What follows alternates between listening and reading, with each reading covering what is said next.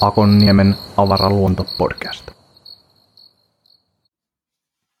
Tervetuloa Akonniemen avaraan luontoon. Tänään on etäyhteyden päässä Tampereelta suoraan ihan mahtava komikko nimeltä Petri Hankonen. Tervetuloa Petri. Kiitos, kiitos Antti. On mukava mitä, olla mitä? täällä kotona.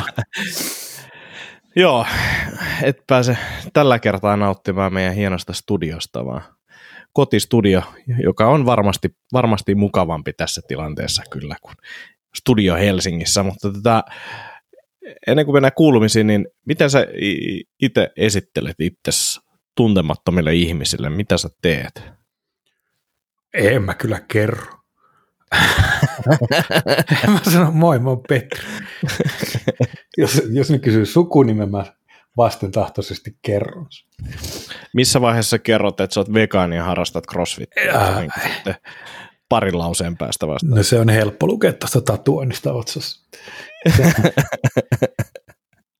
ei, ei, tai siis, ehkä tämä on niin joku yleinen elämä. Mä en, mä en oikein niin kuin kysy ihmisiltä niiden ammatteja. Mä oon kyllä tosi huono small talkissa noin ylipäätäänkin.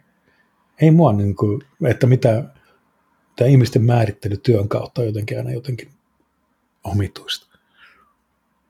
Se on, tuo on hyvä pointti, että kyllä sitä itsekin tulee niin kuin välillä kysyttyä, joo, mutta et, et sitten kun alkaa tarkemmin miettiä, että haluaisin mä oikeasti edes tietää, niin en, en välttämättä, niin ainakaan siinä tilanteessa, että ehkä olisi jotain loogisempiakin keskustelupolkuja. Se oli jännä, itse asiassa mä, niin rupean, mä tein tämmöisen sosiaalisen testin, koska niin mä en ole tehnyt sitä 20 vuoteen varmaan, olisin, mä jossain vaiheessa annoin, kun mulla on, mä opiskelin insinööriksi aikaisemmin, että mulla, mulla on insinöörikavereita, niin sitten mä vaan tajusin, että yksi, mä, mä istun aina jossain nurkassa ja mä kuuntelen, kun ne puhuu työasioista.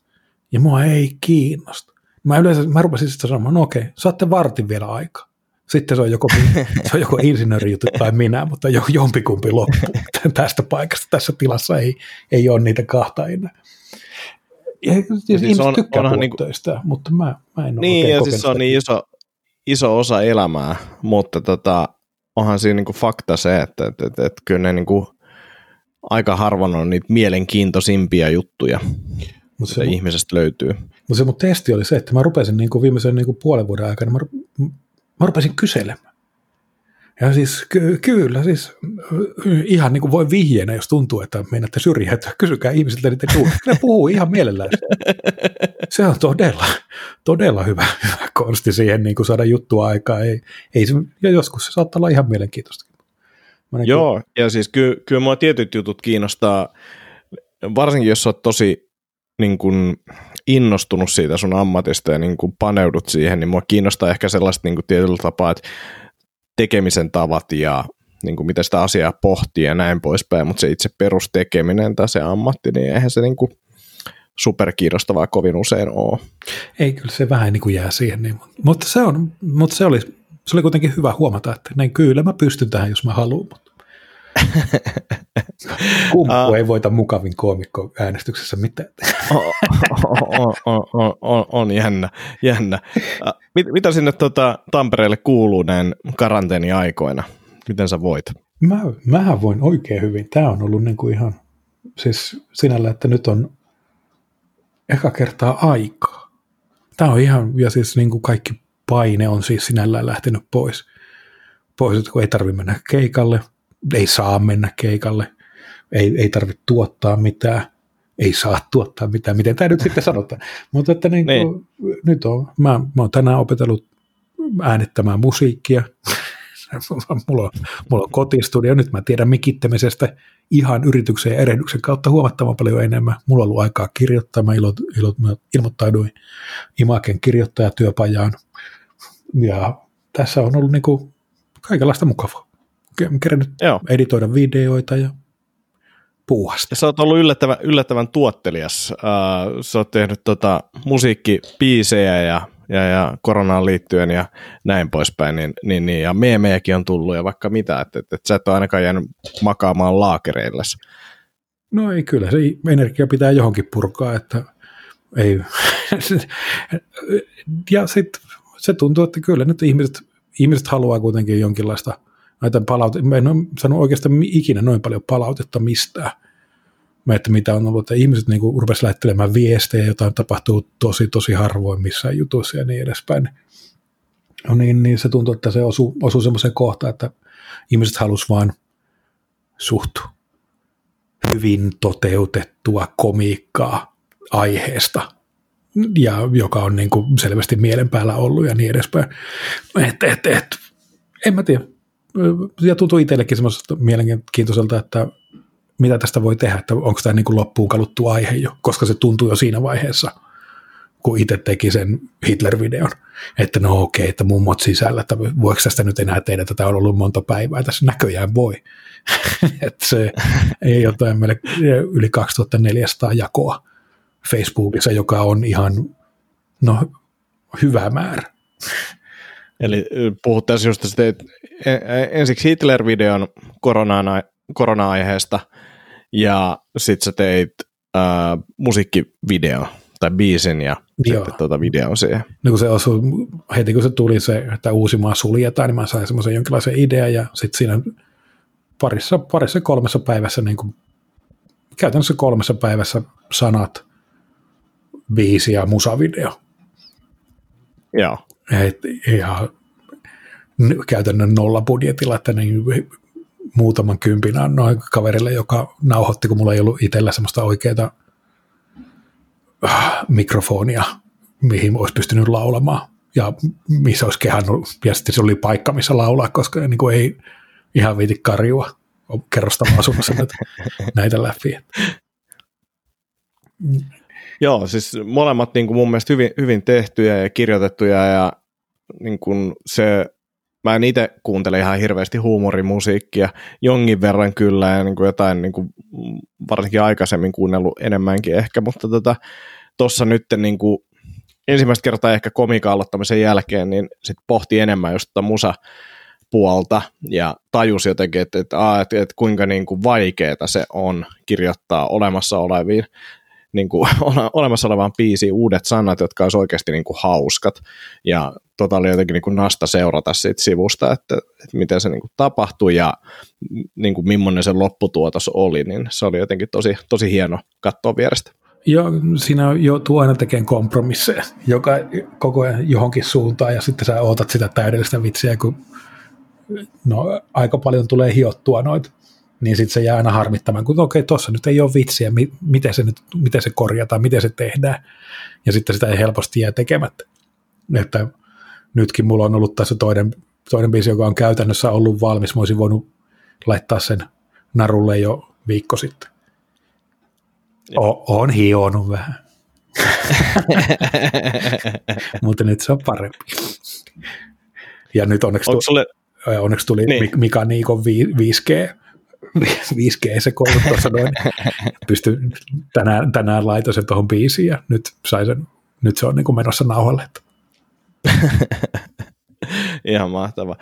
Onko sulla tullut tavallaan semmoista ideaa, kun mä oon tässä miettinyt, ja siis osa koomikoista tekee aika paljonkin kaiken näköisiä ko, äh, kokeiluja ja muuta, niin, niin, niin onko sulla tullut semmoista näkemystä, että nämä on aina hyviä, että tämmöisiä yleistyksiä, että mitä sun mielestä koomikon pitäisi tämmöisessä koronatilanteessa niin tehdä? Keikat on lähtenyt alta, niin mitäs nyt koomikon pitäisi tehdä?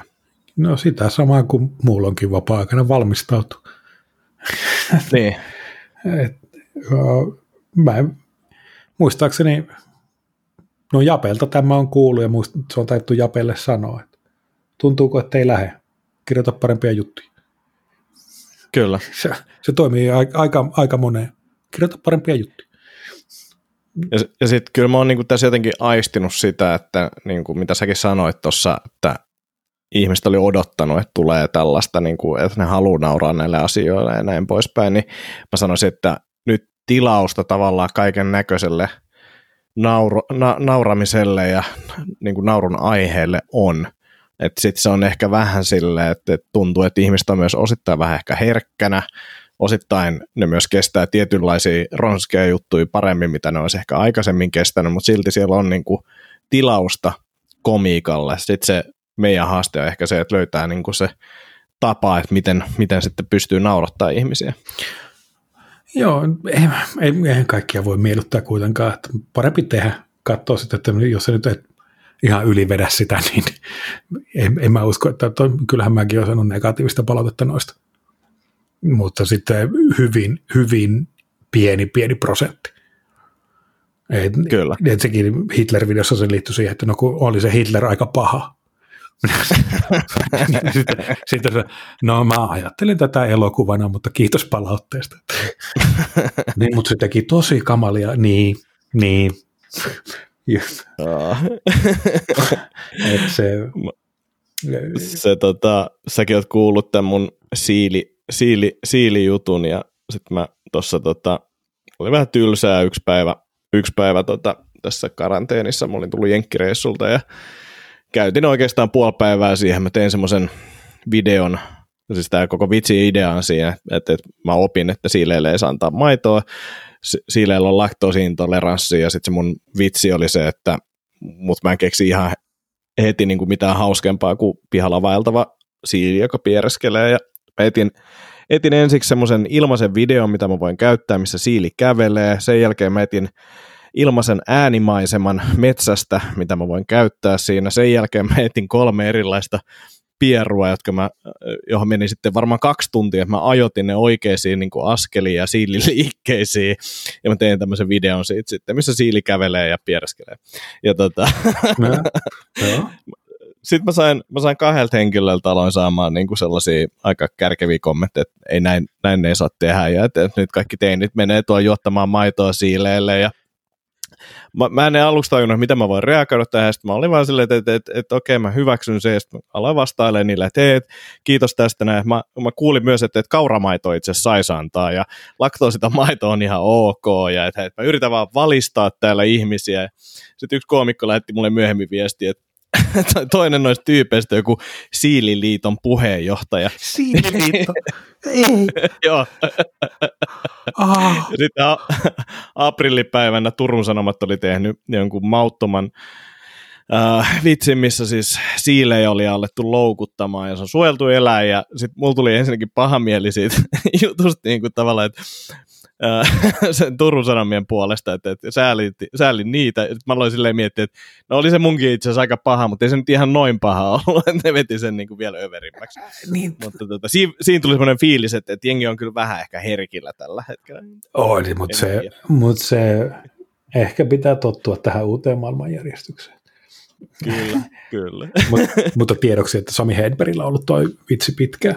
Tai siis kauan aikaa sitten tehnyt tuon piereskelevä siili. No niin. Mä olen katsonut vierestä, kun se kävelee neljötä ympäri ja tekee, tekee ääntä. Mä jää koko, koko Hämeenlinnassa 800 katsojan ulvoa naurusta samaan aikaan.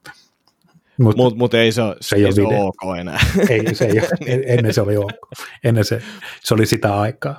Nykyään siilit on. Joo yksi, yksi tämmöinen juttu, mitä mä oon nyt tota, alkanut tekemään, mä innostuin siitä itse asiassa eilen. Mutta mä oon sitä mieltä, niin. että niin kuin se, sen Turun Sanomien jutu olisi myös pitänyt, että ne loukussa olevat siilet, niillä olisi pakko juotettu maitoa ja sitten naureskeltu niillä, kun ne piere. sitten niillä olisi laitettu vielä housut, johon ne pystyy paskomaan joku olisi virkannut. Miksi, miksi näitä viedä pidemmälle? Mä halunnut, voisiko, se, voisiko se kuvamanipulaatiolla tehdä virkatut housut siilille? Eh, ehkä mun pitää olla Turun Sanomien yhteydessä, että hei, mulla olisi tämmöinen idea tämmöiselle yhteistuotannolle. Ja rakka... Teillä oli ollut vähän samasta aiheesta. Rakkaat kuulijat, minä korkkaan nyt ensimmäisen ollut. jos, jos mietitte. Nyt. Joo, nythän tiistai-ilta kello on jo kahdeksan, niin tähän aikaan viimeistään pitäisi ollut korkata. Uh, Tuosta karanteenihommista tuli mieleen se, että on ollut tylsää ja on paljon aikaa ja näin poispäin. Mä ehkä tylsyydestä on vieläkään kärsinyt, mutta aika on enemmän, niin jos on miettinyt kaikkia tekemis, mitä tehdä ja muuta, niin mä oon alkanut opetteleen leipomista, siis nimenomaan hapan leivän leipomista, ja mulla on nyt juuri tuolla ää, kypsymässä ja se loppuviikosta valmiina, mutta mä huomasin, että sä oot siis tehnyt pizzoja, ja sä oot ilmeisesti aika tarkka siitä, että mitä sä teet pizzoja, niin voisitko antaa tämmöisen niin kuin tietynlaisen summauksen, miten saadaan parhaat pizzat tehtyä ja mikä on niin kuin olennaista pizzan, pizzan leipomisessa? No kun kotiuunissa, se on aina sitten, että missä paistaa, mutta kotiuunissa paistaessa, niin, niin sitten pitää ottaa, että haluaako rapsakan vai haluaako enemmän makua siihen pohjaan. Että mä edellistä näyttää testivaiheessahan tämä on, että en nimitä itseäni vielä niin kuin mestariksi tässä näin. Mutta joo, joo. Ää, mä oon nyt kokeillut ihan pelkkiä 00 jauhoja käyttää, sitten kokeilin myllyn paras pizza, pizza jossa on niin kuin vähän muitakin, muitakin ainesosia. Mutta se, että niin kuin, mä nostatin sitä periaatteessa viisi päivää edellistä taikina. Se, se tulee tosi hyvän makusta. Kannattaa aina laittaa vähän ekstra suolaa enemmän kuin. Mutta sitten se, se nousee, nousee tosi hienosti, tulee kunnon reunat, mutta sitten se jää vähän pehmeäksi.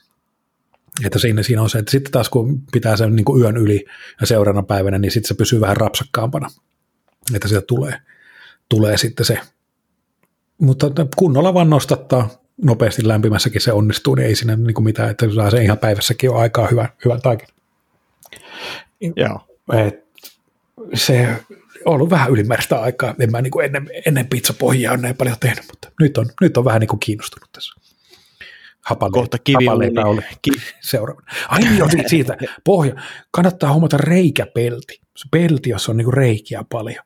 Sillä, Joo. sillä niinku alalämpö 290 astetta kiertoilma, voi laittaa 300, miten haluaa peltejä rääkätä siellä, niin, mutta sillä saa itse asiassa aika rapsakkaan pohja. Okay. Että jos ei, ei halua hommata pizzakiveä, niin kuin minä en ole tehnyt. Mä en usko, mä en usko pizzakiviä. Kohta mä saan posta. Joo, ei toi tota, pohja kiinnostaa kyllä ja siis mm, meillä on tuommoinen tota, keraminen grilli, missä pystyy kyllä sit, niin kuin, ottaa se yli 300 astetta helposti lämpöä siellä, niin, niin, niin voisi olla toikin kyllä yksi, yksi tässä nyt kevään operaatioista, että tekisi ihan kunnon pohja, nostattaisiin pitkään se ja tekisi siitä. Joo, siis sehän Toi... on siellä hyvin, kun se lähtee kiertämään, niin sitähän on itse asiassa Weberin sivuilla on muistaakseni ihan ohjeet, että miten paistat pizzan grillissä. Joo, joo. Mahtavaa, mahtavaa. Mä laitan tuohon itselle vielä ylös ton, niin pitää katsoa toi pohja, pohja kuntoa. Uh, sot, ja me ollaan varmaan juteltukin tästä, sä oot tehnyt vaikka kuinka kauan stand-upia, mutta kauan sä oot tehnyt stand-upia? Kahdeksan vuotta. Aika lailla tasan tarkkaan kahdeksan vuotta. 2012 oli eka keikka. Ja missä vaiheessa toit kitaran lavalle? Oh. Ei, mä, mä mietin sitä, mä, mä en muista käytinköhän mä jossain alkuvaiheessa, mutta se oli, se oli vielä sitä aikaa, kun jengi oli ihan niin kuin, mun oikein kanssakoomikoille on sanottu suoraan, että et laula sitten. et sitten, että vittu, et rupea laulamaan siellä, että toi on huijaamista, että vittu lopetas. Ja kun se tyyppi on vielä helvetin hyvä laulamaan. Sitten samat, samat tyypit kaksi, kaksi vuotta sen jälkeen laulavat itse ihan onnessaan, kun opettelivat. Ei, mutta se on niin kuin, että, että se on muuten ihan, siis kaikille tiedoksi, että jos osaat vähäkään laulaa, niin, niin se on, niin kuin, sillä se on varma uploadi. Aina. se on, tämä on, tämä on niin kuin, jos pikkusenkaan laulaa tai jotain muuta, ihmiset on niin kuin koulutettu siihen, että kun biisi loppuu, niin silloin nähty. Joo. Se, mä, mä oon miettinyt tätä laulamista, mä en ole ikinä, ikinä laulanut, varmaan jostain koulutraumoista johtuu, niin en ole karaokea laulanut, en ole mitään tämmöistä. Mulla on sellainen salainen haave. Mä opettelin sen laulamaan sen takia, että mun mielestä laulun aloittaminen jossain niin kuin absurdissa tilanteessa on yksi hauskimpi. Ja sille, varsinkin jos vetää sen niin ihan pokalla ja täysiä, niin siinä on jotain hauskaa. Ja mä koen, että jos osaisi laulaa, niin huononkin keikan saisi ehkä pelastettua sillä, että vaan yhtäkkiä alkaa vaan laulaa sille, että se ei liity mihinkään välttämättä, mutta vetää vaan niin kuin ihan täysin ja sitten palaa taas johonkin, se voi sekoittaa aika hyvin pakkaa. No ei siis, kyllä mäkin niin kuin, no siis, no mä en ole vuoden, niin 2015 on alkuvuosi oli viimeinen, kun mä olin niin sanotusti oikeissa töissä. Ja sitten kun tätä rupesi tekemään ammatikseen, tai että nämä keikkoja on pakko mennä hyvin. että se ei ole niin kuin, kyllä mä nyt olin tajunnut sen aikaisemminkin. Mutta että sitten kun sä menet firmakeikalle, niin se on sama, mitä sulle sieltä löydään, että sieltä pitää tulla voittajana ulos. Ja kyllä mä nyt voin sanoa, että muutaman kerran kitara on pelastanut sen, että niin kuin viimeksi oli, en nyt sano mikä, mikä firma, joka myy erilaisia rautatarvikkeita, ehkä vähän saksalaistyylinen, niin saattaa olla. Aivan hirveä. Siis kerta kaikkiaan, mutta sitten viimeinen biisi sillä tavalla ja aivan järjettömät uploadit siihen, niin, koska niin kuin soitin se sitten yhdelle miehelle iskurepliikkipiisi, joka ei ollut koko keikan aikana hiljaa, eikä sitä saanut, sillä, ei, sillä kaverilla ei voinut tehdä mitään. Mutta se, että sieltä käveltiin sitten niin kuin sillä tavalla, että kehtas laittaa, kehtas laittaa laskun menemään.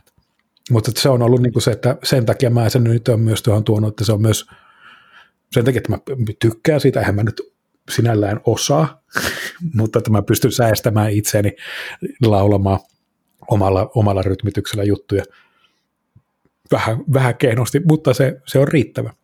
Ja sitten sen, se toimii täysin, toi, mä en ollut ikinä, mä olin, mä, mä olin saanut,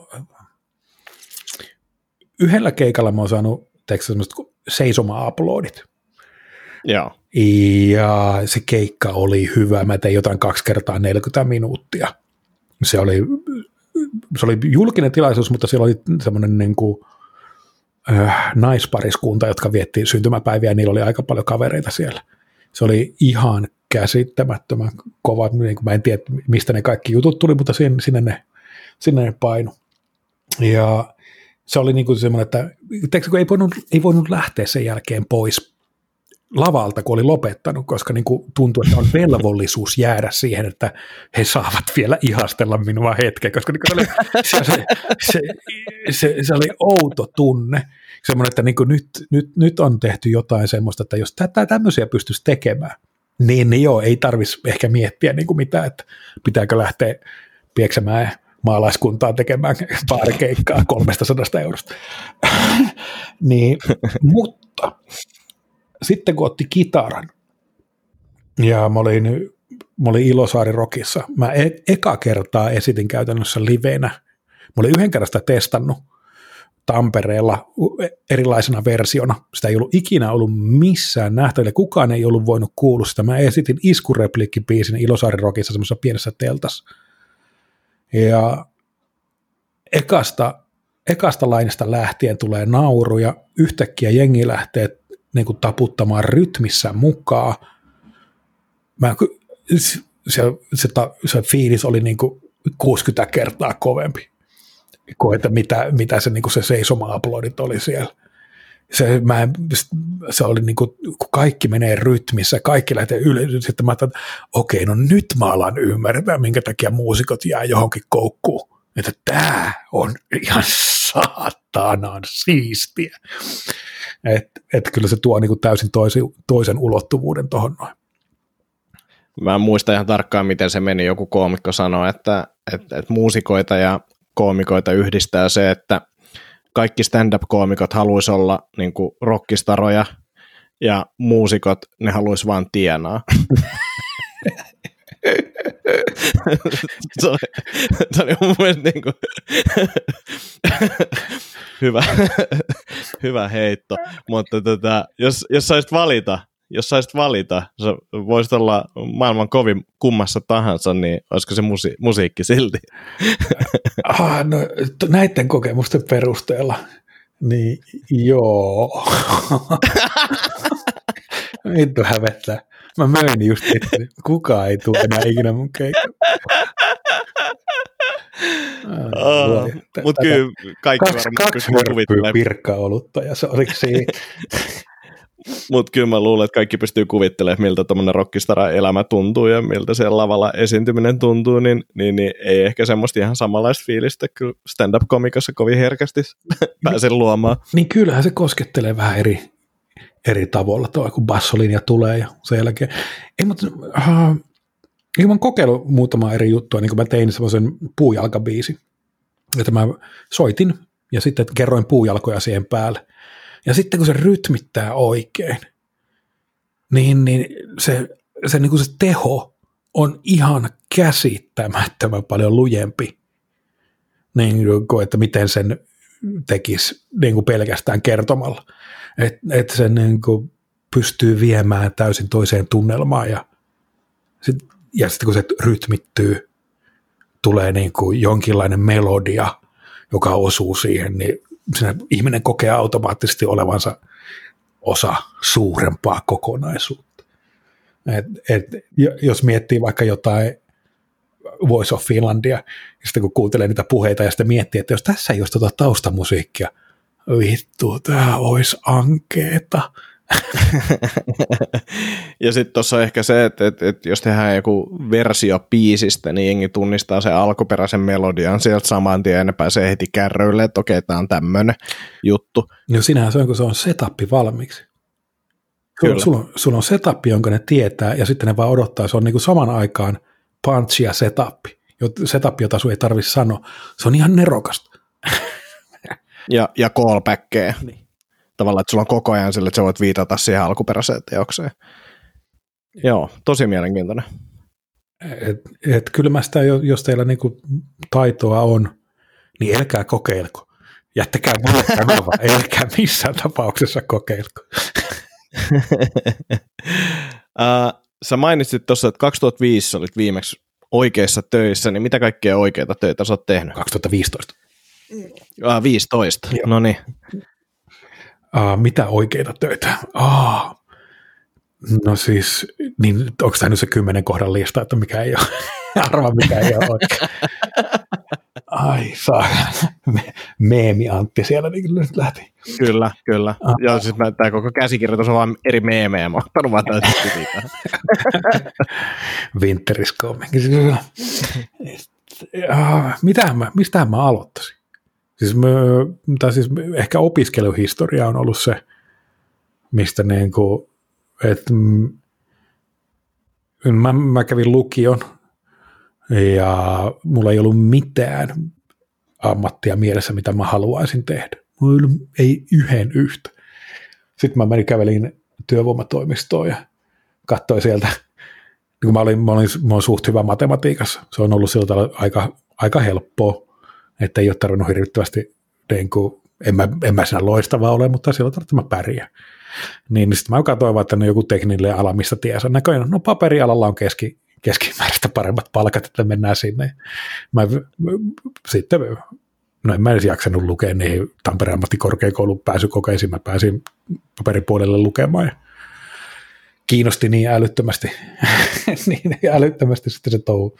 Mä olin toisen vuoden, niin mä pyrin tuon opiskelijakunnan hallituksen puheenjohtajaksi pääsin. Se, siinä meni vuosi sitten ihan kivasti siinä. Ja sitten jostain syystä mä en sitten valmistunut sieltä kuitenkaan. Mä jätin sen koulun jotain varmaan neljän vuoden jälkeen kesken ja hain, hain sitten hain sitten, niin kun mä tein duunia siinä samaan aikaan, mä olin Alstromilla paperikonehoitajana, kävin UPM 10 ja M-Realilla ja muuta. Siellä, siellä tuli pyörittyä tienasi ihan, ihan kivasti rahaa, se oli sen puolesta mukava muuten ihan mielenkiintoista, sanotaan näin.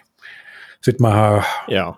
Sit mä hain Tampereen ammattikorkeakoulun tuottajaksi, mutta en, en päässyt, oli vähän liian taiteellinen hakemus ja menin, menin Oriveden opistolle liikkuvan kuvan linjalle, kuvasin siellä videoita ja tein tapahtumia ja sen semmoista ja ajattelin, että mä hain sinne uudestaan. Sitten mä kuvasin yhden semmoisen video, missä on niin pilvet pilvi, pilvi liikkuu, mä flippasin se, että se tulee molemmilta suunnitella yhtä aikaa ja laitoin opasiteet, että se tulee niin kuin puoliksi, puoliksi siitä ja se on niin semmoinen mustenläiskätesti tavallaan, joka on liikkuva hel, helvetin kovaa taidetta. Ja, niin, mä, en, mä en oikein tiedä, mä tein vaan sen ja sitten mä, mä olin editoinut sitä kaksi päivää siinä.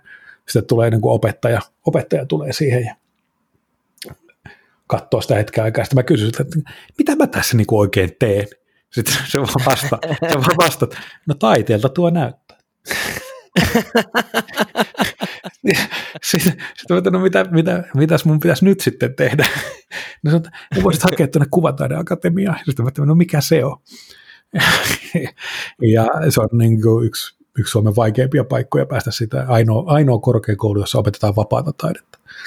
Ja, että sinne on niin kuin useampi henkilö hakenut varmaan niin kuin puhutaan 5, 6, 7 kertaa. Meidän luokalla oli semmoisia, jotka oli hakenut 7, 8 kertaa sinne. Mä, mä, kuulen siitä, mä kuulen siitä joskus maaliskuussa ja sitten mä tajuan kesäkuussa, että mä oon sisällä siellä. ei, no, no ei, long story short, en ikinä valmistunut sieltäkään. Mutta kandidaatiksi kuitenkin. Mulla on Kiasmassa ollut pari duunia ja niin kuin, siis on sellainen projektiluoto se, että ei ne niin kuin pysyvässä kokoelmassa tietenkään ole. Mutta kuitenkin se, mä olin Helsinki, Helsinki Biennale, kun se kulki vielä sille valokuva, valokuvanäyttely, mä ollut sen niin kuin per, periaatteessa se kansikuvapoika. kaikkea, kaikkea tuommoista pientä ollut. Mutta sä kysyt ammatteja. Grillimyyjä, aseman vursti, se on kovin. Suosittelen, lämp- suosittelen lämpimästi. Toi, toi on mielenkiintoinen siis toi sun tarina, koska siis mä oon, mä oon, mä oon pitkään, mä vieläkin ehkä uskon, että mä oon tavannut sut siis joskus 10-15 vuotta sitten. Kaveri opiskeli kauppiksessa ja se oli mukana kuorotoiminnassa ja me tehtiin silloin vähän jotain sketsivideoita kanssa, me tehtiin lukioaikana ja me tehtiin yksi semmoinen sketsivideo lukion jälkeen about noihin aikoihin ja se oli siis muun TVlle tämmöinen pilotti, ja me laitettiin se, mun mielestä ne etsi jopa jotain, ne taisi etsiä jotain ohjelmapilotteja, ja tiistaina oli deadline, niin me postitettiin se maanantaina, maanantaina vielä pääpostilta silleen, että me tiedetään, että se ennättää just tiistaiksi sinne, ja tiistaina tota, vietiin se sinne pääpostille illalla seitsemältä ja sitten tiistai-aamuna niin, tai aamupäivällä me luetaan, että muun TV on joutunut konkurssiin, mutta sitten tämä kaveri oli näyttänyt jollekin ku, ku, niin kuin kuorokaverilleen se, että kauppiksestään ja se sanoi, että tämä on ollut niin kuin mukana jossain niin kuin sketsituotannoissa ja muuta, ja se tykkäsi tästä näin, ja mä tapasin sen kaverin kerran, ja mä oon ihan varma, että se sinä, mutta, mutta tota, mä, mä, entistä, mä en vielä täysin usko, mutta mä hiljakseen alan uskoa, että se et ehkä ollut siinä. Joo, on hyvin, hyvin mahdollista, että se ei ollut meidän. Mut, on, oli vähän siis, se tota, että ei, ei se niin kuin siitä. Mutta mut, mut sä et ole tota, kiertänyt minkään yliopiston laulajien kanssa Suomeen ikinä. No, olisinkin ne olisi aika kova virhe, jos ne muuttaisi. aika kova virhe, mutta joo, en ole, en ole kiertänyt. Joo, joo. Uh, seuraava tota, me, meemikysymys on se, että, että okei, että sä kävit ha, tuolla... Elä, niin kuin... elä nyt vielä, niin. koska mä yritän miettiä ei, kaikkia ei. ammatteja. Mä oon ollut Raksalla hetken aikaa, maalannut ihan vähän se, tehnyt jotain muuta. Sitten mä oon ollut kopiopoika, mä oon tehnyt, ollut kopiofirmassa duunissa tosiaan niin kuin niissä tehtailla. Sitten mä oon ollut alumiinitehtaalla töissä pakkaamassa. Mä, mä en edes muista näitä kaikkea. Aa, missä mä, mitä mä Helsingissä kaikkea tein? Mä olin muuttopäällikkönä Kuvataideakatemialla, kun piti, mä organisoin sen muuto, niin kuin sen, että miten niin kuin näitä, siis organisoin ton, että miten oppilaiden teokset siirretään paikasta. Meillä oli homevaurio. Mm. Tai aika rankka. Uh, sitten mä ollut mainostoimistossa copywriterina. Sitä mä sain tosi nopeasti potkus, koska mun lukihäiriöinen, jonka mä kyllä kerroin, kerroin, kerroin työhaastattelussa. Sitten mä, ollut, mä olin Restamaxilla duunissa monta vuotta. Mä tein CRM-hommia. Uh, okay sanon, sen, sen sanon vaan, että älkää tehkö Jakko Rytsulan kanssa hommia, se on vitun vaikea kaveri. Vittu, mä oon poistunut uuden, useammin huoneesta saatana vaan huutamaan pois. Koska... uh, hyvä, että menetti sen vitun Lamborghini. Vieläkin vituttaa saatana se kyrpä. Uh, Vit... Niin sä oot tuntenut silloin nousukauden aikana sen silloin? Ei se ollut, sinne se oli jo Ei, paskana siinä vaiheessa. Sen jälkeen. Se teki sen veljensä kanssa jotain koodia. Ja... Muistan vaan se, että se oli spinning-ohjaajana jossain vaiheessa, oli sille tullut vähän alaspäin. Joo, se joo. vähän sen jälkeen varmaan. Ei, ei ollut spinning mennyt saatana aivoihin asti. Vittu, että uh, olipa heti paha muisto. paha, paha muisto. Mm, joo, Mä, mä, mä lähetän sulle jonkun tiedosto CVstä. Joo, me voidaan laittaa liitteenä, liitteenä Petri Hankosen CV. jakson liitteenä. Niin, niin siis tämä seuraava meemi, meemikysymys on se, että, että, että, että sä teit noit, noit hommia ja muuta, niin miten sä sitten eksyit komikan pariin? No mä sain potkut. Se on just se, mistä mä, mistä mä niin sanoin, sanoin se, että se oli, mä, mä osaan itse asiassa kirjoittaa ihan hauskoja ja hyviä tekstejä, mutta sitten Tampere, se oli liian pieni tamperelainen mainostoimisto, että ne, ne olisi tarvinnut siihen, joka osaa kirjoittaa parempaa asiatekstiä myös. Niin, niin sitten se päätettiin yhdessä. Mä vein, mä ei vielä, mä vein, kun mä palkkas mut sinne, niin, niin mä vein sinne pullo champagnea. Mä sanoin, että no, tässä on nyt neljä kuukautta aikaa, että me juodaan tämä joka tapauksessa, että päättyy tämä, päättyy tämä millä tavalla. Vittu, nyt, nää, pari, pari kolme kuukautta meni ja sitten sanoin, että nyt ei tarvitse jatkaa, mutta no niin, no nyt, nyt juodaan sitten champagnea. että champagnea lähdettiin ulos sieltä. Et se, se oli niin kuin, mutta sitten mä totesin, että nyt pitää sitten ehkä kokeilla jotain muuta, että nyt on aikaa, että mitä tässä ruvetaan tekemään. Niin, niin sitten mä ajattelin, että no, että mennään komikkaan. Että tämä on niin semmoinen viimeinen, viimeinen mahdollisuus, että mä olin kuitenkin silloin, mitä, 30, mitä mä oon ollut, 33. Joo. 33 ja niin, että katsotaan mi, mi, tämä kortti sitten läpi, että tehdään nyt kaikkea muutakin tuossa noin. Että kyllä mä niin pääsin jäämään sitä heti sen jälkeen duuniin, mutta sitten mä ajattelin, että kun tämä ei ole sellaista duunia, mitä mä haluan tehdä, niin mä kokeilen tätä ja ihan hyvin se nyt siitä sitten lähti. Että erilaisten kipuilujen jälkeen, että, kyllä siinä niin helvetisti kompromisseja on pitänyt tehdä niin kuin oman komiikan ja kaiken muun suhteen, että tällä pystyy itsensä elättämään. Et, et, ei mulla niin kuin mitään harha, harhakuvitelmaa, mä, mä aloitin, niin mä ensimmäisenä laskin, että jos, jos niin kuin keikasta saa kolme ja puoli, puoli sataa, niin, niin tässä pitäisi tehdä kymmenen keikkaa per kuukausi, että pääsee kolmeen ja puoleen tonniin ja sitten siitä kaikki kulut pois ja muuta, että niin kuin pääsee normi-ihmisen palkoon. Tämä taitaa olla vähän vaikeampi rasti. että, että niin kuin kymmenen keikkaa, neljä viikonloppua, jos on niin perjantai ja lauantai, ja että jokaisella pitäisi olla klubikeikka. Ei taida toimia tämä laskukaava näin, että ehkä, ehkä opetellaan sitten jotain muutakin tekemään. Että siitä, tota, siitä voi niin. myös laskea omat juttusa, jos haluaa. Joo, ei, ei, ei varmasti ole helpporasti elättää itseensä komiikalla niin kuin normaalitilanteessakaan. Uh, Tuossa aloituksesta, niin nyt jos saisit kertoa jonkun vinkin sille juuri komiika aloittaneelle Petri Hankoselle, niin mitä sanoisit? Opettele esiintymä. siis vitsin laadulla ei ole vittu mitään merkitystä. Sillä on merkitystä, miten sen kertoo. Onko sä itse mukana, näytätkö sä siltä, että sä haluat olla siellä niin kuin hymyile, puhu, puhu suht nopeasti, mene eteenpäin, elä jää junnaamaan, elä, elä pidä mitään vitsiä varmana, pidä hauskaa siellä lavalla. Niin kuin, että elä kirjoita liian tarkkaa, vaan elä ja opettele olemaan hauska. Että tämä on niin kuin, mun mielestä tämä on, stand-up on tavallaan niin kuin kirjallinen laji, jossa kirjoittamisella ei ole mitään merkitystä. niin kuin karrikoidusti. On sillä totta kai. Hyvin kirjoitettu vitsi on todella kaunista ja muuta, mutta että sillä, sillä vitsillä ei ole, hyvin kirjoitetulla vitsillä ei ole mitään merkitystä, jos sä et osaa kertoa sitä. Kyllä. Keskinkertainen Kyllä. vitsi hyvin kerrottuna toimii paljon paremmin kuin helvettiin hyvä vitsi huonosti kerrottuna. Tai edes keskin, keskinkertaisesti kerrottuna. Sitten jos miettii tuota silleen, että, että, että okei, ää, pitää oppia esiintyä, niin miten esiintymä oppii?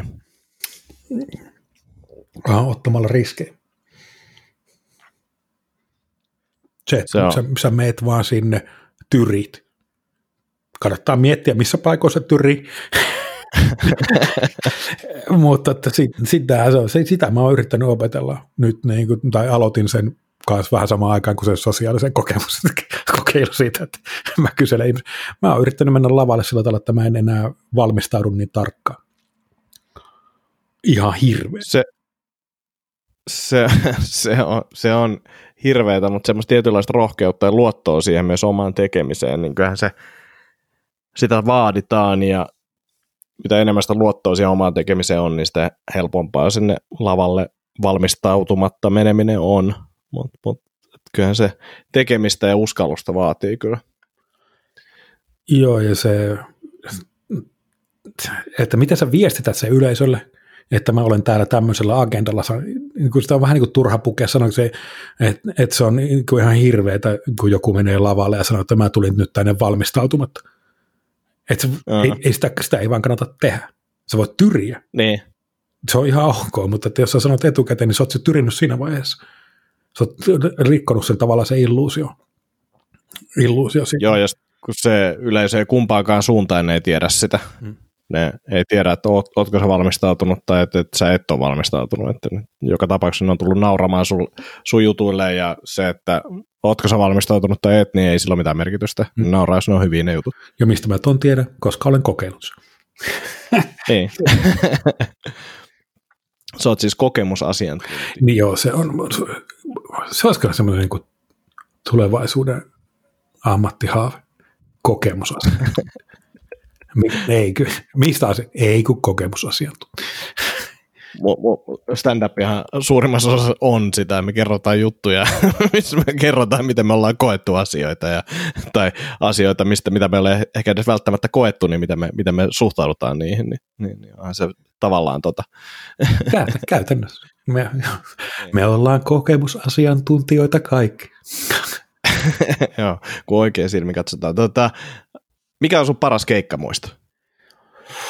No tuossa ne nyt periaatteessa kaksi, kaksi jo sanottiin aikaisemminkin. Että se per, niin. periaatteessa se kaksi kertaa 40 minsaa siellä synttärijuhlilla Perttelin keilarissa ja sitten sit se, kun eka kertaa soitti se iskureplikkipiisi Ilosaari Rockfestareilla pienessä tellassa. hyvin, hyvin pienessä tellassa. Mutta se, ne, mut, mut se, niin kuin, se on jännä, kun niitä tulee, niitä muistoja. Et mä, en, mä en ole laskenut mun keikkamääriä, en mä tiedä paljonko on. Ehkä 600, ehkä, en minä tiedä. En, en mä jaksa, ei kiinnosta niin paljon omaa ei, ei, sä kyselet mun ammatista, vittu. Ah, ah, niin, niin. Mutta mut niitä on, on, on kyllä niinku tosi makeita ja tosi hirveitä keikkoja näin tullut tehtyä. Mutta kyllä noin noi kaksi on ehkä niinku ne päällimmäisenä. Toinen oli Kong Shown voittokeikka. Se, Eli Hämeenlinnassa vai missä? Joo, Häme, Häme, Hämeenlinnassa. Se oli, se oli se vuosi, mä, mä voitin sen pannullinen naurua kilpailun Kong Show ja sitten vuoden tulokas. Mutta se oli niin kuin, uh, se niin kuin tuntui, se, se meni hyvin. Sillä tavalla, että tuntui, että se niin kuin yleisön päälle vaan pystyy nojaamaan, että sieltä tulee niin paljon vastaan, että se oli ihan sama mitä teki. Niin se oli kyllä, se, teltassa esiintymisessä on jotain taikaa. Sun pitää ehkä jatkossa vetää kaikki, kaikki tota, keikat teltassa, jos ei muuten, niin tuot semmoisen oman teltan. Joo, joo. Pienen teltan. Sä sanoit, että sulla on lukihäiriö, niin, niin, niin sä kuitenkin varmasti kirjoitat omia juttuja. Mulla, mulla on täällä kysymys, miten kirjoitat, niin väärin on varmaan vastaus, mutta tota, ää, millä tapaa sä keräilet sun ideoita ja mitä sä lähdet niitä edistämään? No periaatteessa, no mä annan esimerkin vaikka, mulla on ollut sellainen niin tavoite, että mä kirjoittaisin mielenkiintoisen uskontoon liittyvän jutun, jossa on asioita, mitä ei ole ennen tehty. Joo, joo, se, että aika lailla kaikki ei, ei sitä tule ikinä tapahtumaan, mutta että mulla on niin kuin aina kun tulee joku juttu mieleen, niin kuin ajatus siitä, niin sitten mä kirjoitan sen Evernote, mä merkkaan siihen niin kuin uskonto tai jotain, Jeesus, ja sitten mä aina silloin tällöin niin kuin katon kaikki, mitä siellä on, ja sitten laittelen niitä niin kuin järjestykseen. Ja toi niin kuin pätee aika monen muunkin juttu, että mitä mä lähden, että mulla on niin kuin, mä oon ajatellut, että mä teen, kyllä mä teen kissa- ja koirajutunkin. Mä, mä yritän puhua Joo. niin kuin häkki, häk, häkkejä aiheita siis sinällään, mutta että jos ne pystyy tekemään hyvin, niin, niin eihän siinä nyt, kaikki aiheet on kuitenkin jo käsitelty. Koronavirus oli niin. ehkä uusi aihe, mutta ehkä joku muukin on tehnyt pandemiasta joskus aikaisemmin jutut. Ne, ei, se, ei sillä ole väliä. Jos, se, jos yleisö nauraa, niin sillä on väliä. Niin, ja, ja, ja tuntuu, että niinku koronakin on semmoinen, että, että kyllähän niinku netistä löytyy vaikka mitä vitsejä siitä, ja niinku suuri osa on käsitelty ja näin poispäin, mutta se tapa kertoo se juttu ja näin. Että, on, on ehkä koomikoille tiettyjä aiheita, missä kun ihmiset aloittaa kertomaan vaikka lentokoneen ruoasta, niin koomikot on silleen, että tämä on, tää on kuultu, mutta en tiedä, että onko kokeeksi yleisö sen samalla tapaa. Voi olla, ne kokee sen sille, että tämä ei ole hyvä juttu, mutta ne ei ehkä pysty analysoimaan sitä ehkä ihan sillä tasolla, että tästä, tästä mä en halua kuulla ikinä mitään juttua. Joo, ei, ei ole. Että kyllä niin kuin, kyllä ne, niin kuin vastareaktiot yleisösuunnalta tulee ihan jostain muusta, että sä aloitat jollain pedofiilijutulla, niin kyllä sen, sen kerrot ensimmäiseksi, niin kyllä sä otat jonkinlaisen vastareaktion niin varmasti yleisöltä enemmänkin kuin se, että sä aloitat lentokoneen ruoalla. Mä, en- mä en muuten muista, onko mä ikinä kuullut yhtään lentokoneen ruokavitsiä. En mäkään varmaan Suomessa ole kuullut, että kyllä, kyllä niin kuin jenkkikoomikot oli ehkä jossain vaiheessa niitä tuli ja ehkä joku Seinfeldi teki niitä niin paljon, että se, se niin kuin meni siinä. Niin, Siinä en se fiilis. Seinfeldia. Et, En. et, etkö? En, Et, ei, et. siis se on, mä en, mä vierastan sitä sen rytmitystä. Mun, mua vituttaa siinä joku ihan yli kaikki. Se on, se, Ja se koko mies on semmoinen tietynlainen stereotyyppi, jotenkin niin kuin, se ei vaikuta niin kuin aide, se on niin kuin hahmo. joo. Se, joo, siis siinä on, siinä on jotain niin kuin luotaan työntävää. Mä ymmärrän, mä ymmärrän sen karisman kyllä. Sen mä näen. Joo. Mutta Joo. se, että haluaisinko mä hengata tuommoisen ihmisen kanssa, niin en vitus. Se, se, se vaikuttaa todella raskaalta kaverilta. Pitääkö koomikon olla mukava tyyppi? Tosta tuli mieleen. Onko siitä apua? Oh, on. Ei, ei sen tarvi olla. Mutta sitten sit kannattaa olla ihan saatana hauska. Niin, Niin kannattaa jos yksi pystyy muutenkin. kaiken hoitamaan, niin, niin. Mutta se, että kyllä mä niinku joskus kelasin, kelasin sitä, että niinku, se on ihan sama. Et, et, jo- jos, mä, jos mä olisin hauskempi kuin Ismo Leikola, niin en mä usko, että mulla olisi niinku mitään hätää tuolla. No, että kyllä, siellä, kyllä joku myös mun keikkoja. Mm. Et, et, et, mä luulen, että se tapahtuisi. Ja joku tulisi varmasti lämpäämään sua. Todella. Ne, ne. Sitten sit, sit, sit mä voisin vetää ihan Louis C.K. sinne. Tästä, tästäkin hyvä siirtyä seuraavaan aiheeseen, että et ketä koomikoita sä fanitat. Ai saatana. Louis C.K. no mainitsitkin, mutta tota, No siis, siis kyllähän se niin absoluuttisesti niin kuin joku chewed up, niin onhan se nyt ihan käsittämättömän kova soolo.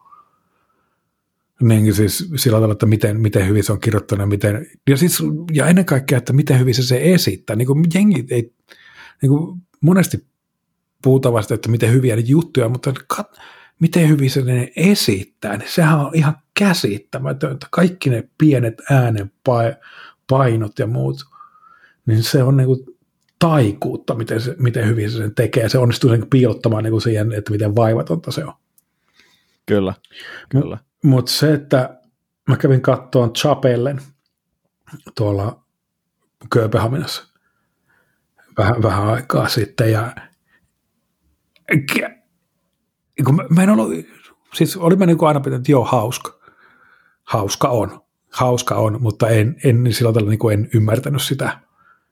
Sitä. Sitten kun näki liven, okei, okei, o- okei, herra siuna, miten kova se oli.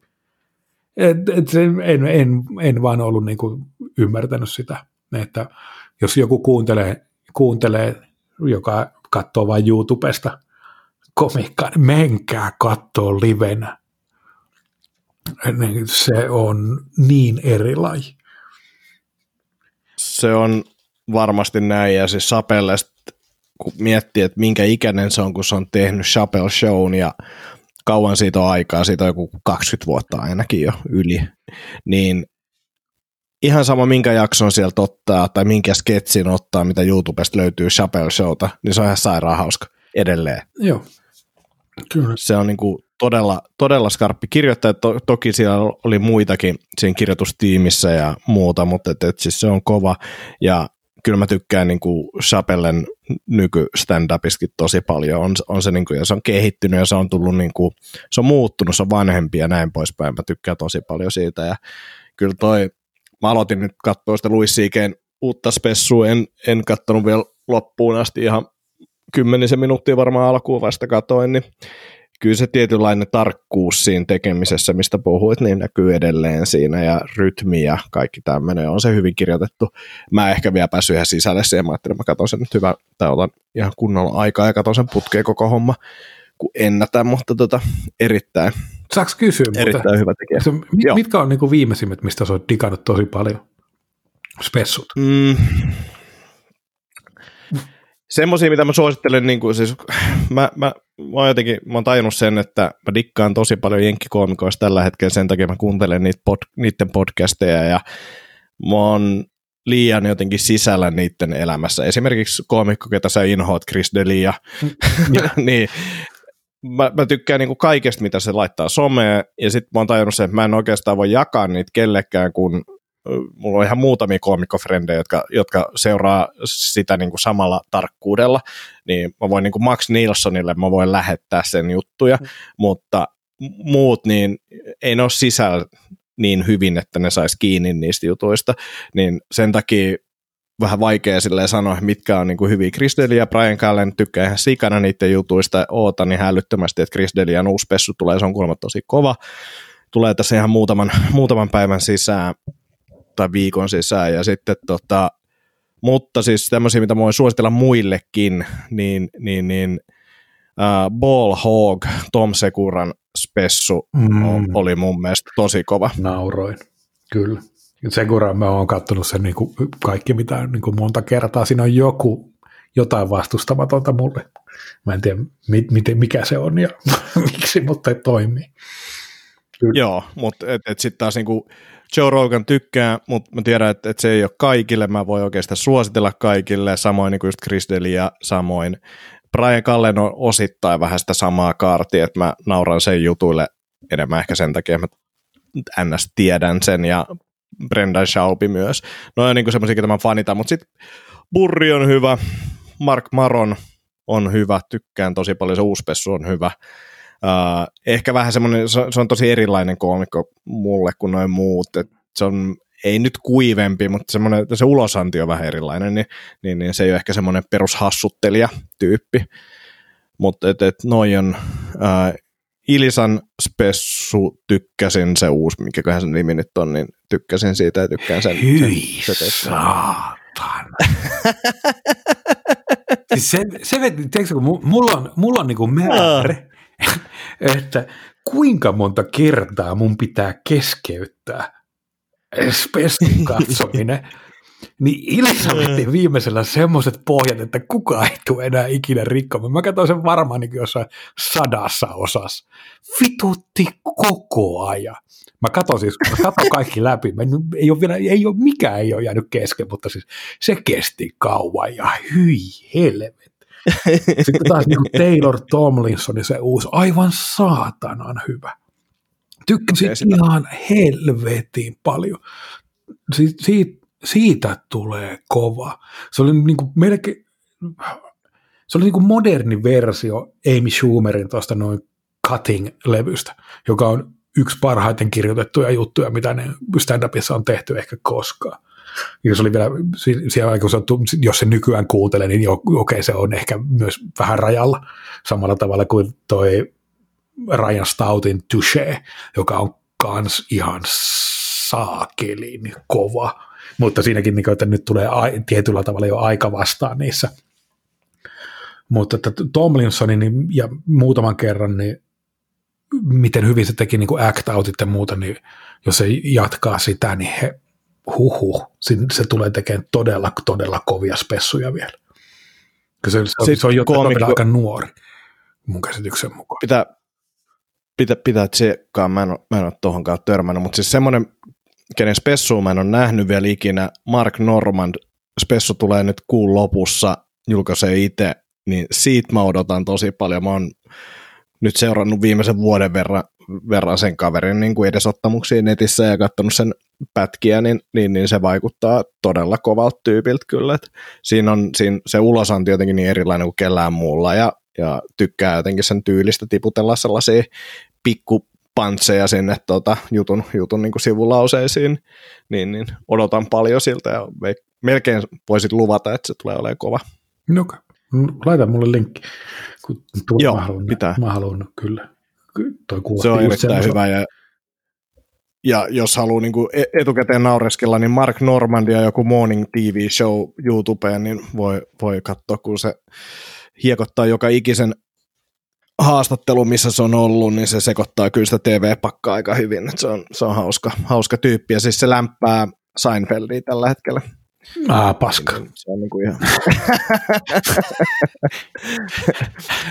se meni siinä. Mutta tästä, tästä saa hyvän aasin sillan siihen. Mikä tekee sun mielestä hyvän koomikon? Mikä? Eikä paskaa. Mi- en, en mä tommosen. Mikä tekee hyvän koomikon? Ah.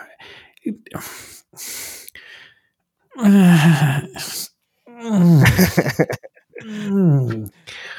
Ah, no niin. Olisit sanonut, että kysyt vaikeet. No siis, ehkä, ehkä semmoinen tieto, kun ei, ei se, jokainen lähestyy sitä niin omalla tavallaan, joka tapauksessa.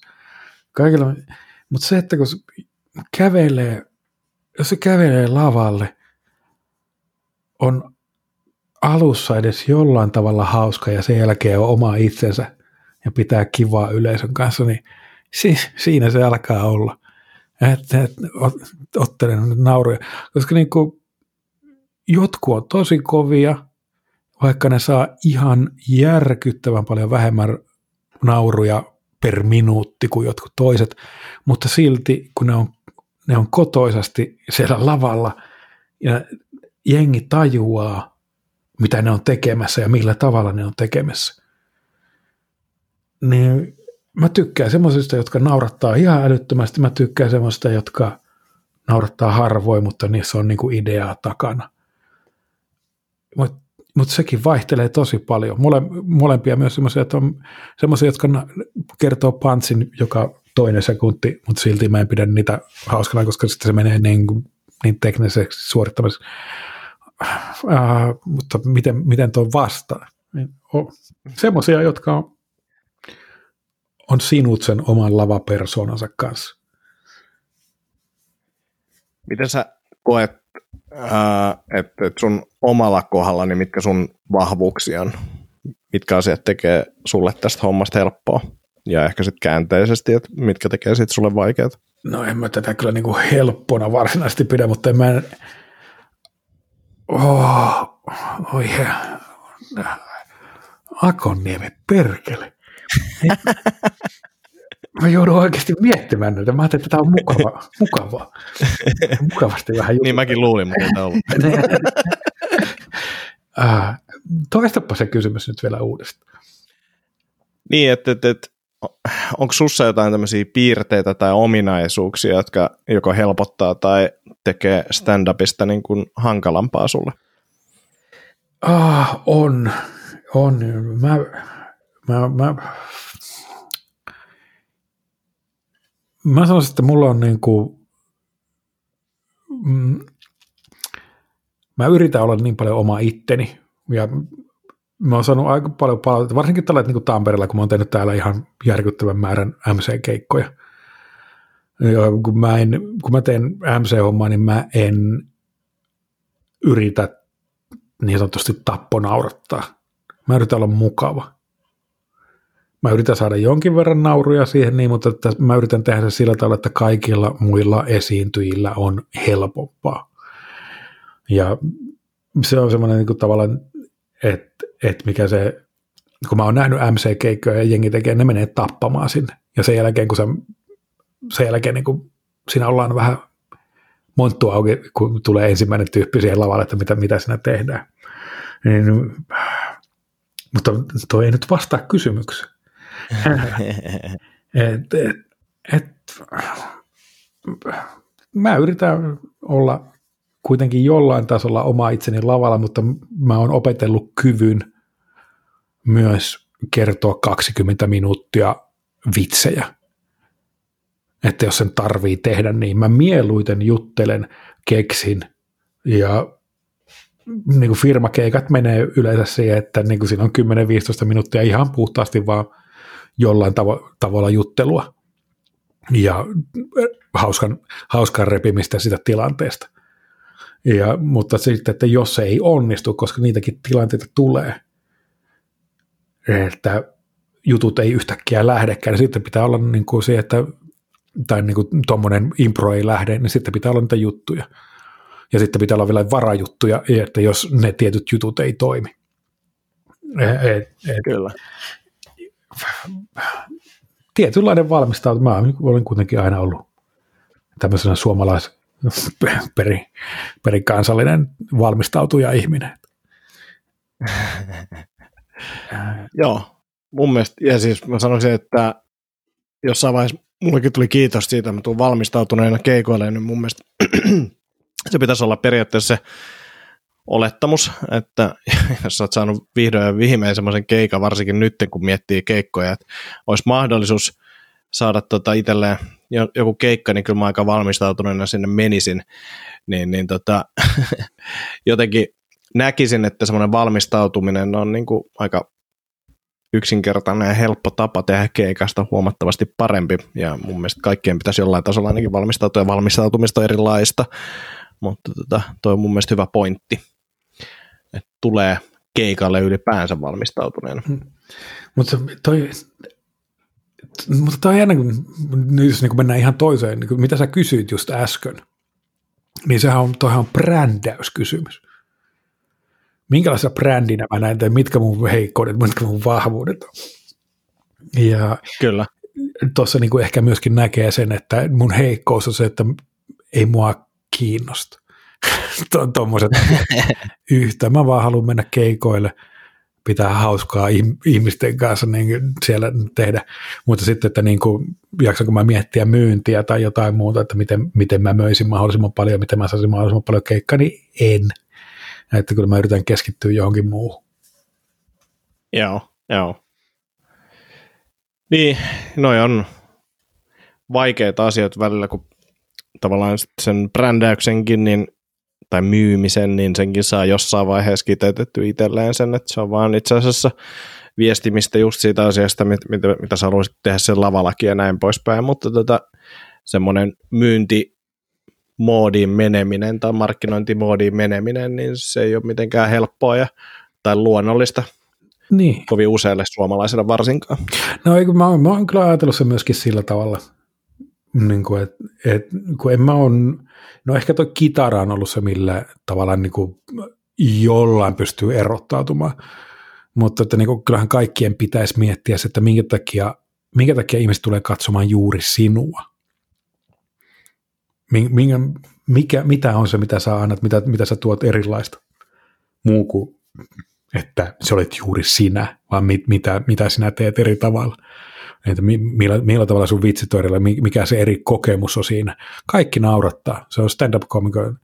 Että jotkut naurattaa enemmän, jotkut naurattaa vähemmän, mutta että kyllähän se jollain tavalla pitäisi pystyä myös tekemään, olemaan mielenkiintoinen, tuomaan sitä omaa tarinaa esiin meidän kaikkien. Kun sen, niin, ja sitten kun sen sisäistää, niin myös niiden juttujen tekeminen on helpompaa, koska sä tavallaan su, sä oot luonut sitä premissiä tai sitä kuvaa susta sille yleisölle jo, ja sä kirjoitat ne jutut vielä, että ne sopii siihen, niin ne jutut todennäköisesti toimii paremmin ja menee jakeluun paremmin ja kaikkea. Niin, no kun sun, sun taust, paljon- paljon taustan pitää olla osa setupia, mikä niin kuin mm, parhaimmillaan, parhaimmalla esiintyjillä on. Että siis kyllähän, niin kuin, no tässä tulee varmaan siihen, että kun on katsonut joskus niin kuin noita spessuja, joissa on ty- tyyppi kävelee lavalle, niin kaikki nousee seisomaan ja taputtaa. Niin siinä, siinä vaiheessa yleensä tietää, kun se tapahtuu, että tämä tulee olemaan ihan täyttä paskaa. ja niin se yleensä on ollut. Koska niin kuin se esiintyy niille omille faneille, jotka tietää siitä kaikkea, niin sitten ne jaksaa kuunnella sitä saatanan lätinää, jossa niin kuin 40 sekuntia pitkiä setappeja, jos- jossa niin kuin 39 se- sekuntia turhaa, niin ne jaksaa kuunnella sitä tosi hyvin. Koska ni, niille on vaan niin kuin se, siinä on se meidän kaveri, siinä my man esiintyy, niin se on siinä. Ja sitten itse katsoo sitä, että no, niin, niin, kertoisitko nyt sen vitsi? Toi on, toi on mielenkiintoinen, koska toi liittyy, ensinnäkin toi liittyy Louis C.K.'n spessuun, se alkaa sillä, että se saa ne seisoma uploadit siinä, ja jengi on niin kuin tosi tietenkin kiitollisia ja onnellisia Luin puolesta, että hän on nyt takaisin lavalla. Niin, kaiken, Ää, kaiken sen kärsimyksen jälkeen, mitä hän on joutunut Kyllä. Mä en ole katsonut sitä, mä en ihan varma, että katon, Ai, katonko mä. Ja se käy tätä kärsimystä läpi. Yksi esimerkki, minkä se käy siinä läpi, on se, että, että kuinka ärsyttävää syödä jossain hienossa ravintolassa ja joku tuijottaa sua toisesta pöydästä, niin kyllä se, ai hitsi, se on joutunut kärsimään. Oh, oh. Oh.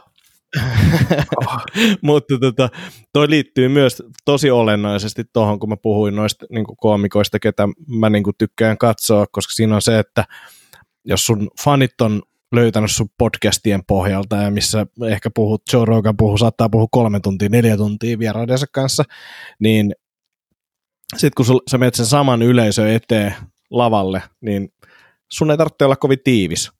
Ja se niin kuin, kokemus on niille faneille edell- edelleen tosi hyvä ja kiva, mutta ei sitten ehkä niin kuin, tavan tallaajalle. Joo. Tämän takia sä teet podcast. Just näin. Suomen Joe Rogan. Tehdään tästä mainosta. Suomen Joe Rogan, Antti Akonniemi. Joo. Uh, paljon pienempi, paljon vähemmän katsojia ja huonompi. Uh, tai kuuntelijoita. Elä Mutta ajattele noin. Nyt- Erilainen. Et tää downplaynaa nyt yhtään itseään. Kyllä niin sä oot ihan ok. Sä riität. Akonniemen avara luonto. Sinä, Ihan ok. Ihan ok. Tämä riittää. On se tähän asti riittänyt. Kyllä, tähän asti päin. Tämä taitaa loppua nyt tämä haastattelu. Tämä ku- ku- kuulostaa aika nopeasti. No. Niin, niin, niin alkaa.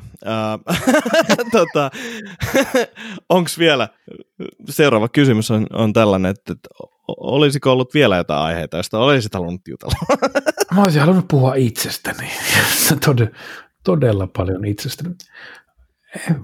Mm, mm, ei, mä, oon aina ollut vähän tämmöinen, että mä kyllä, mä kyllä vastaa, jos kysytään, mutta että mä niinku oikein. Mä voin kysyä tähän loppuun vielä kysymyksen. Ää, nyt kun me eletään tämmöisiä ehkä yrittäjille ja yrityksille haastavia aikoja, niin tuleeko sulla mieleen esimerkiksi Tampereen suunnalta jotain pientä yritystä, jota sä haluaisit mainostaa tässä näin, että ihmiset voisivat ehkä tukea koronapäissään?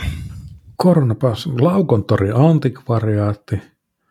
Sitten on myös siinä, siinä on ihan helkkari hieno puurobaari siinä vieressä. Mama Bear saa Joo. pitkään kypsytettyä puuroja. Se, se toimii tosi kivasti, mutta Laukontori antikvariaatti, todella hyviä levyjä. Onko se grilli auki vielä, missä olit töissä? Ja, siis mä en tiedä, Voi oletet, oletettavasti, että aseman vursti, miksipä se nyt menisi kiinni. Ase, a, mainitaan aseman vurstia. M- m- Mä, mä haluaisin mainita tässä vaiheessa semmoisen pienen paahtimon tuolta Lappeenrannan suunnalta kuin Lehmusroosterin, niin kahvihommat, jos kiinnostelee, niin Lehmusroosteri voi lämpimästi suositella. Mä Ja, muistelisin, että sä oot kahvimiehiä. Joo, kai, mä haluan kertoa tästä myös semmoisen tarinan. Mä, Joo. on semmoinen podcasti kuin Akonniemen avaran luonto, ja mä osallistuin siihen, niin kun kysyttiin eri aiheita. Ja sitten, että Ai niinpä on. niin, ja sitten, sitten siinä arvonnassa, niin mä voitin. Niin kuin semmoinen tuotepaketin Lehmusroosterilta. Ja siitä on nyt puolitoista vuotta. Mä en ole nähnyt, mä en ole nähnyt sitä tuotepakettia vielä. Tämä oli, oli seuraava kysymys. Silloin, silloin kävi pieni kä- kämmi niissä lähetyksissä. Joo, joo. Joo, ja tota, siis tämä kämmi, mä voin kertoa tämän kämmin, tämä, tämä ei käynyt pelkästään sulle, mutta su, sut mä tunsin siinäkin vaiheessa jo sen verran hyviä, mä olin, että mä vien sulle joskus sen paketin, Joo, ja nyt mä kirjoitan tänne, joo, mä, mä kirjoitan tänne Tudu, uh, Lehmus, kahvit Hankoselle, uh, viiva, iso kasa, noin. Niin, niin mä, mä hoidan sulle kahvi, mutta siis tässä kävi silleen, mä postitin kiiruspäissäni varmaan viisi niitä kahvipaketteja ympäri Suomen. Mä laitoin jokaisen pakettiin paitsi johonkin kahteen, kun nämä tota, tyypit oli muut muistaneet kertoa puhelinnumeronsa ja ol- olihan mun sunkin puhelinnumero jossain, mutta sitten mä olin vaan silleen, että en minä, mä laitan oman puhelinnumeron tähän. No, Suomen postihan toimii silleen, että se katsoo sen puhelinnumeron ja sitten se katsoo, että mihin tähän numeroon on viimeksi lähetetty paketteja. Niin näistä viidestä paketista niin kolme pakettia, niin tuli sit jotenkin, ne taisi vielä mennä tota, jonnekin outoon paikkaan, mutta ne niin kuin pää, niin kuin sääntöisesti kaikki postitettiin mulle, niin siinä kävi semmoinen, ja mä jotenkin, en mä muista, Niin että varmaan join ne kahvit kahvit. Kyllä. Toivottavasti maistuu. Joo, ei mitään. Tota, Mä ajattelin, mä tiesin, että mä puolitoista vuotta säästellyt tätä. näin. kyllä, kyllä, siis nyt se alkaa olla hy- hyvin kypsynyt. Uh, mä linkitän sun FP-sivuille Hitler-videoon sitten uusimaan biisiin, onko jotain muuta ja kotisivut, niin, mutta tota, onko jotain muuta, mitä haluat tässä mainostaa, markkinoida? Ai että, on, on kai sitä vaikka kuinka paljon, mutta en mä... Työn alla klubi, mä laitan sinne kanssa. Se on klubi, jota sä tuotat Tampereella. Joo, se on ollut semmoinen kiva, kiva prokkis. On pyritty meidän Haapalan kanssa. Se aloitettiin silloin ja nyt mä oon pyörittänyt sitä tuossa noin, kun Antti meni tonne noin viikon studioon kirjoittamaan. Mutta on pyritty tekemään semmoinen, että niin kuin markkinoidaan ja pyritään saamaan se näyttämään mahdollisimman hyvältä, että se olisi aina, se on pieni, pieni kellaritila, jonne mahtaa vähän reilu 40 ihmistä. Ja että siellä on, että se olisi semmoinen paikka treenata, missä niin opetellaan ottamaan niitä isoja nauruja ja enemmän nauruja. Että sä et mene sinne selviytymään, vaan sä tuut hiomaan sitä hyvää settiä paremmaksi. Eli se on ollut niin kuin se, että mi- mihin tullaan onnistumaan ja saamaan se, että kun, kun keikka lähtee, niin miten mä pystyn höystämään, ottamaan ekstra nauruja vielä tästä näin. Että mä oon yrit- yrittänyt tehdä siitä niin semmoisen, semmoisen mestan. Mä oon kaksi kertaa käynyt siellä ja joka, joka kerta on ollut erittäin hyvä meininki kyllä. Mä tykkään siitä paikasta. Se on ehkä just se, että kun se on niin, niin pieni, niin se on tosi intiimi tunnelma ja siellä on tosi niin kuin helppo olla lavalla. Kyllä siihen, sanotaan, että siihen on nähty aika paljon vaivaa. että mä niin kuin yritän jatkuvasti sitä kehittää. Nyt mä kävin viimeksi asentamassa kiinteät kaiuttimet sinne, sinne että saisi sitä äänentoistoa vielä pikkusen, pikkusen paremmaksi ja niin kuin vakioitua ja saisi niin kuin tauko, taukomusat ja kaikki muut paremmaksi. Vala, valaistus on mietitty, järjestystä mä oon kokeillut siellä varmaan kolme erilaista, että nyt, nyt se alkaa olla aika optimise, että miss, missä ihmiset on ja et semmoista jatkuvaa kehittämistä. Meillä on Juuso Pihlierta on tehnyt ihan mahtavia julisteita. Me ollaan aina pyritty siihen, että tehdään niin kuin tämmöisiä leffa, leffajustekäännöksiä tavalla tai toisella. Niin kuin ideoita on niin paljon ja sitten kun ei kehtaa toteuttaa, kun se Juuso käyttää siihen ihan tolkuttoman määrä aikaa ja minä, ma- minä maksan. Ei Juuso tekee sen ihan liian halvallakin, mutta että jos tarvitte hyvää graafikkoa, niin Juuso Pihliertä ottakaa yhteyttä. Että tekee todella pieteetillä todella komeita väännöksiä. Että jos käytte vaikka katsoa sieltä sen tämän Masters of the Universe, niin, niin se on kyllä yksi, yksi kovimpia juttuja, mitä on julisteisiin onnistunut laittamaan omista ideoista. Se oli kans niinku, miten se nousi itsellekin silmiin, niin oli silleen, että okei, että, että kyllähän niinku suuri osa klubeista käyttää ihan kiitettävästi aikaa julisteisiin, mutta noi, noi ja sitten tota, Tirran julisteet on niinku semmoisia mun mielestä Suomen parhaimpia julisteita, mitä on nähnyt. Kyllä. Erittäin hienoja. Tirra on kova. Teen sen hyvää, hyvää jälkeen. Hyvää jälkeen. Hyvä. Mutta hei, linkitetään noihin. Kiitos tosi paljon tästä. Tämä oli, tää oli erittäin jees. Ja tota, otetaan seuraavalla kerralla vaikka kaksi olutta. Joo. Niin, niin. Se, tämä meni itse asiassa muuten loppukin just, just tuossa äsken. Saimaa Proving Company ja Pirkka parhaat India Pale Ale testissä. Humalaat lajit Paljon. Columbus Cascade U- Centennial. Niin, niin. A- asteikolla nollasta viiteen, niin kuinka monta pistettä saa? Kyllä tämä kolme kautta, kolme kautta viisi on, että ihan hyvä perusipaa, mutta ei, ei nyt kohonnut sfääreihin. Toimii Akonniemen avaraluonnon kanssa tosi levelissä. Per- Terkkui, sinne olut sponsori puuttuukin vielä, että Sinä tilaa. riität. Hei, kiitos tosi paljon. Kiitos. Me viettää aikaa perheen kanssa, niin, niin, niin palailemme linjoille taas muutaman viikon päästä. Ja kiitos Petri tosi paljon. Kiitos Antti. Palataan. Moikka. Moi.